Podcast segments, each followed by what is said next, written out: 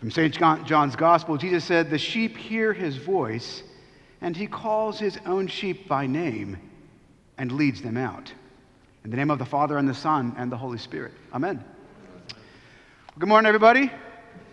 This massive crowd of believers here gathered. You know, we've been talking this whole season of Easter, how uh, this Easter on lockdown, you might say, how this is actually, even though it's a little weird, preaching to a largely empty building, um, it's actually, as we've been saying over and over again these past couple weeks, this is probably, probably it is, closer to the actual event than you might think, because what we've been discovering over these past four weeks is that Easter happens one person at a time, right? Uh, there are examples that where Jesus appears in his resurrected state to 500 people at once. That is true. But for the most part, what happens in the season of Easter and in our own lives, frankly, is that Jesus meets us individually. And usually quietly and slowly, and like we talked about last week on the road to Emmaus, sometimes you really don't even know it until after the fact. So, all, all that's to say, you know, getting, you know, getting, making, the, making the best of a bad situation is simply this. For this Easter, just consider, you know, over these next couple of weeks, that we're actually living in a lot of ways closer to the first Easter than you might expect. Because let's face it, Jesus meets people one on one. Mary Magdalene, right? Doubting Thomas, Cleopas, and the other guy on the road to Emmaus last week. In every case, Jesus meets them, and individually and quietly, frankly, he changes their lives for good. And I want to share another person, a story of another guy that I, went, that I met about 10 years ago when I was in New Jersey. I may have never told you this, but when I was in New Jersey, I was pretty actively involved with a group called the Fellowship of Christian Athletes. And what they do is they go out, and typically the people I was working with were NFL players. And we would go to these conferences and raise money for these guys that would, were converted Christians that were football players. And there's quite a few of them, actually. And this one guy was a speaker that came to us one week, and he said that the, as a Christian uh, in the FCA, your job as a football player is to, let me have a quote here, hit those around you with all the Christian love you can muster. It's kind of funny. Anyway, this one dude, his name, you may know him, his name was Steve Fitzhugh. He was the retired football player for the Denver Broncos. Massive guy, funny, uh, had a wicked sense of humor in kind of an incisive way, and just a good dude and a good speaker, you know, I, might, I would say. Anyway, Fitzhugh, speaking of somebody who met Jesus individually, told a story about when he was a little kid and didn't, wasn't raised in a very healthy environment. And he said when he was about 12 or 13 years old, as a young boy, his mom and dad were having an argument. His father was a drunk, and his father punched his mother in the face, blackened her lip, um, busted her lip open, two black eyes. And the mother, in the fit of rage and this drunken sort of, you know, debacle, she runs back into the room, in the back room, and grabs a shotgun and comes out and points it at the father and says, You will not treat me this way to Steve's fa- dad. And Fitzhugh recounts how his father, who apparently was a massive person, reached down, and I have a quote here, with his big bear like hands, grabbed Stephen, 12 years old, held him up in front of himself as a human shield, and said, Well, honey, you wouldn't shoot your boy, would you? That image right? That, and Fitzhugh said that haunted him even to this day. And it gets even worse because his father died of alcoholism. His brother, his brother, Steve Fitzhugh's brother, I don't have his name, but you could probably Google it. His brother, Fitzhugh's brother, was this another big guy, football player, rock star. Everyone loved his brother. His brother, like his father, fell prey to alcoholism and died at the age of 41. And Fitzhugh said, You know, I can't help but look at my family, my growing up, and be reminded of that scripture, Exodus 20, verse 5, right? You know it. The sins of the fathers are visited upon their sons, the third and fourth generation. Now, most people hear that as the idea that you, you, what the sins you commit are then the consequences go on your, the punishment goes on the kids. That's to misread the text. The idea is that the sins of parents, moms and dads, and our own moms and dads, our families, in some sense, these sins are hereditary, right? They do carry through. Either you could say it's nature or nurture. I'm not get into that debate. But the point is that at some point you have to make a decision to break the chain. At some point you got to make the decision to follow a different path. At some point, you've got to cut the cord. Fitzhugh said that he made that decision one day as a young man. He said he gave his life to Jesus Christ. He, Fitzhugh, made a decision to stop, to break the chain. That he did not want the sins of his father, they would visit upon him certainly in his life story, but he wasn't going to let it continue. And he said, and I quote, I made a decision to follow Jesus. I made a decision to follow Jesus as my personal Lord and Savior. He made a decision, friends not to let his life surround him dictate the outcome of what was going to happen. He would not settle, he said, for being a victim. No, he would be a victor through Christ. Jesus gave me life, he said.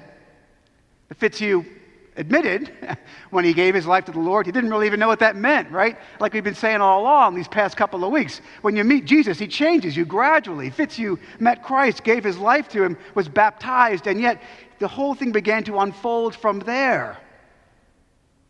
Point was, Fitzhugh had decided to break the chain. And he said, It would not have happened. Listen, here's the, here's the money word.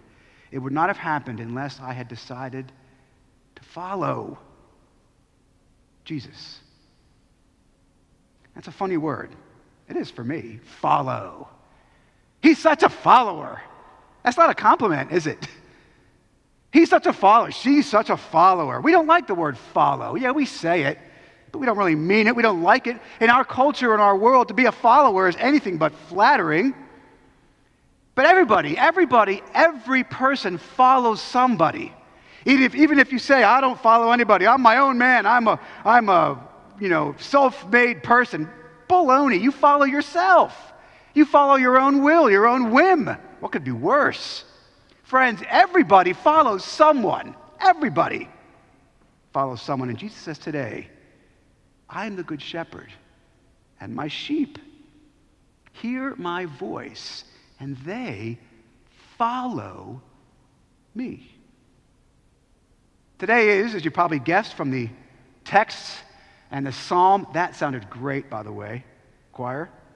Psalm 23. Today is Good Shepherd Sunday, where we talk about Jesus saying, I'm the good shepherd, and my sheep, that's us, they, they follow me. And this idea of a shepherd and sheep is all throughout Scripture. Jesus didn't just make this one up on a whim, you know. Uh, he, he, this idea of a shepherd is all throughout the Old Testament of God, the Lord, Yahweh, being the shepherd of his people. And the, the, the, the sad thing is that a lot of people hear this idea of Jesus the Good Shepherd and they have an image in their mind of Jesus in a long, flowy dress, right, with long hair and ruddy cheeks, kind of playing with these little lambs, frolicking around while butterflies flicker in the air. And my former parish, I almost got fired for this actually, because my former parish, Trinity Red Bank, had an image, the Good Shepherd, actually over the altar, a Tiffany window. It was beautiful, but it was this image, right? Jesus has this sort of girly man playing with sheep. It's like, wait a minute, no, that's not right. It's not right at all. This idea of a shepherd, this idea of a shepherd is actually a bold idea. Because the idea, and this is, this is not really pleasant, I'll be honest. If Jesus is the shepherd, right, that means that you're a sheep, and me too. It's not exactly a flattering metaphor. Well, I've never raised sheep. I've seen it on TV, right? I've seen pictures of it. But sheep are, man, sheep are stupid, right? You'll never find a wild sheep. You know why? They just die if they get out. Feral sheep, yeah big fangs. Sheep are smelly, they're dirty, they don't clean themselves like a cat or a guinea pig or a hamster. In fact, I don't, I don't think sheep even really make notice of what's going on at all. I mean, I don't think sheep even know when they are dirty. You know, sheep do not have existential moments, right? In fact, I don't think sheep notice much of anything at all. And, that, and that's actually not even the problem, you see. The problem with the, the, the pastoral point here, and what Jesus is really driving at, if we're the sheep, well, the problem is not, the problem is not that sheep are smelly or defenseless or stupid. I mean, okay, fine. The danger is that sheep don't know that they are smelly and defenseless and stupid. That's the problem, friends. And the problem, you see, is that we're the sheep, man. We all do things like Steve Fitzhugh's father. We all do things that get ourselves into trouble. We wander off, we go our own way, often completely blindly unaware of the circumstances, the danger we are creating for ourselves, I am sure, I am certain that Steve Fitzhugh's father, whatever his name was, he thought he was a pretty good guy, right? Yeah, the wife talks too much, and maybe she had it coming. Who knows what he justified in his mind? My point is, sheep are stupid, man. And all of us fall into this category. God knows I do. But Jesus says, I, this is crazy stuff. I am the good shepherd, and the good shepherd, listen to this, lays down his life for his sheep. Did I just hear him say that?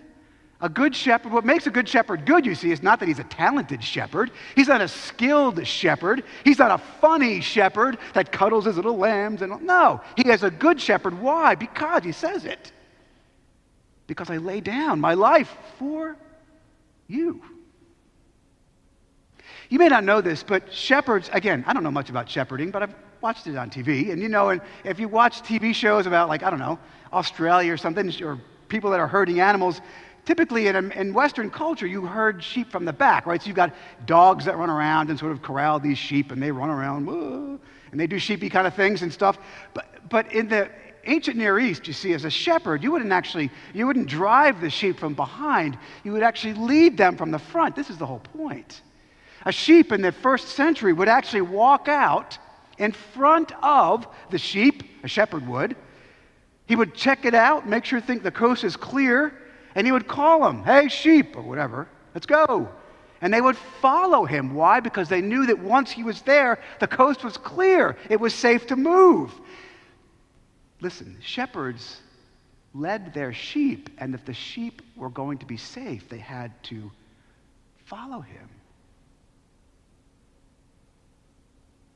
Jesus says, with this in mind, in chapter 10, verse, verses 3 and 4, Jesus says, He, the good shepherd, calls his own sheep by name.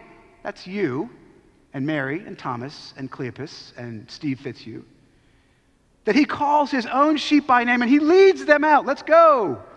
And when he has brought his own, he goes out before them, and the sheep follow him. Why? Because they know his voice. See, Jesus is the good shepherd because he leads them out of where they are, as our psalmist says today. I'm going to talk about that in a moment.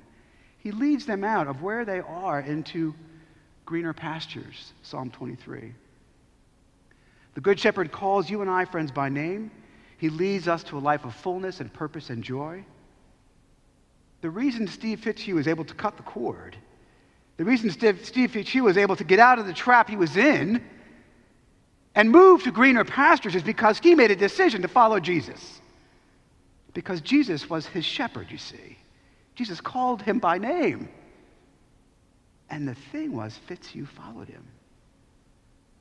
I want to talk briefly for one second about this idea of a shepherd and somebody meeting him. And a, and a person you probably never thought about before, and that's a guy named King David. Psalm 23. It's probably the most famous psalm, and I would submit to you, probably the most misunderstood psalm it's not all squishy and butterflies, actually.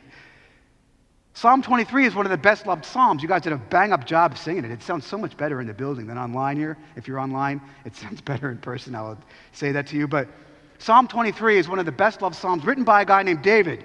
We read it at funerals, we read it in times of wanting to be comforted, but people kind of miss the point that King David wrote this psalm probably thinking back to a point in his life where he was actually a pretty dumb sheep.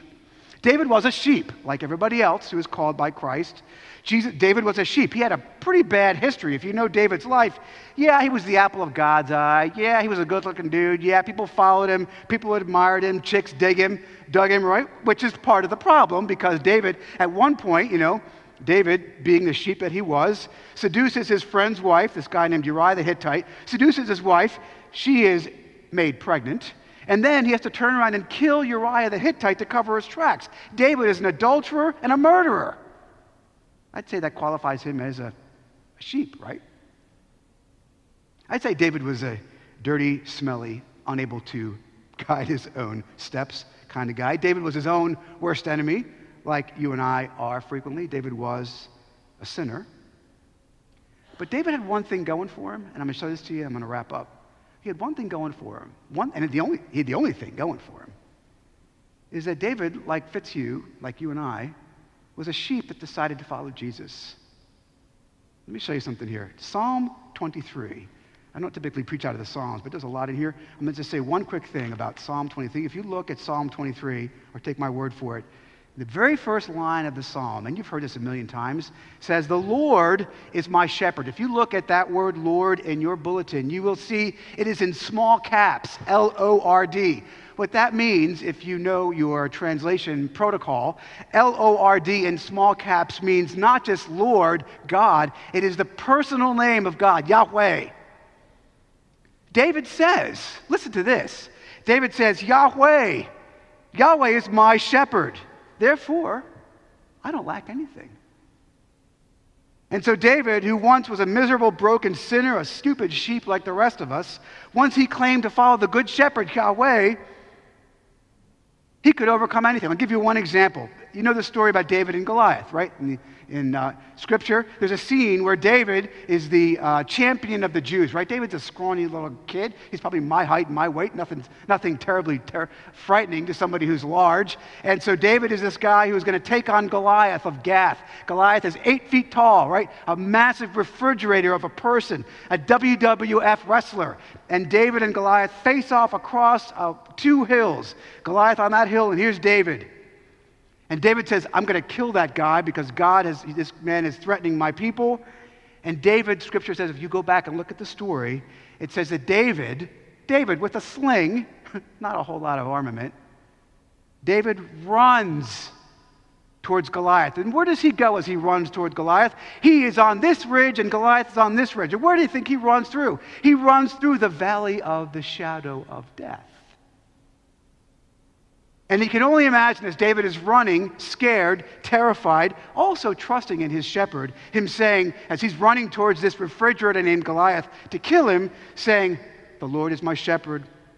I shall not need a thing. Though I walk through the valley of the shadow of death, I will not fear evil because you are with me, Lord. Your rod and your staff, these are the weapons of a shepherd. They comfort me. You are my shepherd, and I follow you. And since I follow you, I know that everything is going to be okay. Jesus says, you know, here's the zinger. That Lord, Yahweh, that uh, David says is his shepherd in Psalm 23, Jesus says, yeah, that's me. I. I am, which, by the way, is the Greek word for Yahweh, ego eimi, same thing. Jesus says, I am the good shepherd. And Jesus is the good shepherd not because he is warm and cuddly and fuzzy, it's because he is our defender, he is our protector, he is, most importantly, our Savior. And friends, if he has defeated death itself, which he has, then his sheep, that's us, have absolutely nothing to fear. Even death itself has been conquered. So here's the thought I want you to ponder today as I wrap up Are you a sheep? Because the point is that the Good Shepherd doesn't love you because you're good. The Good Shepherd loves you because he is good. The Good Shepherd does not love you because you've earned your way and proven yourself. Oh, no, thanks be to God. The Good, good Shepherd loves you because he is good. And because the Good Shepherd, he himself, lays down his life for you. That he came, the Good Shepherd came to earth as a man to die in your place and in mine to give your life as a ransom, just like he did for David and Mary and Thomas and Cleopas and Steve Fitzhugh. And he will save you too if you will follow his voice and trust him. Shall we pray, Lord, we thank you for Jesus, your Son, the Good Shepherd, who died on the cross to save us and give us life to the full. Remind us, Lord, to follow him where he leads and trust him even through, maybe most importantly, through the valleys of the shadow of death, where there is nothing to fear as long as we follow you. In Jesus' name we pray. Amen. Amen.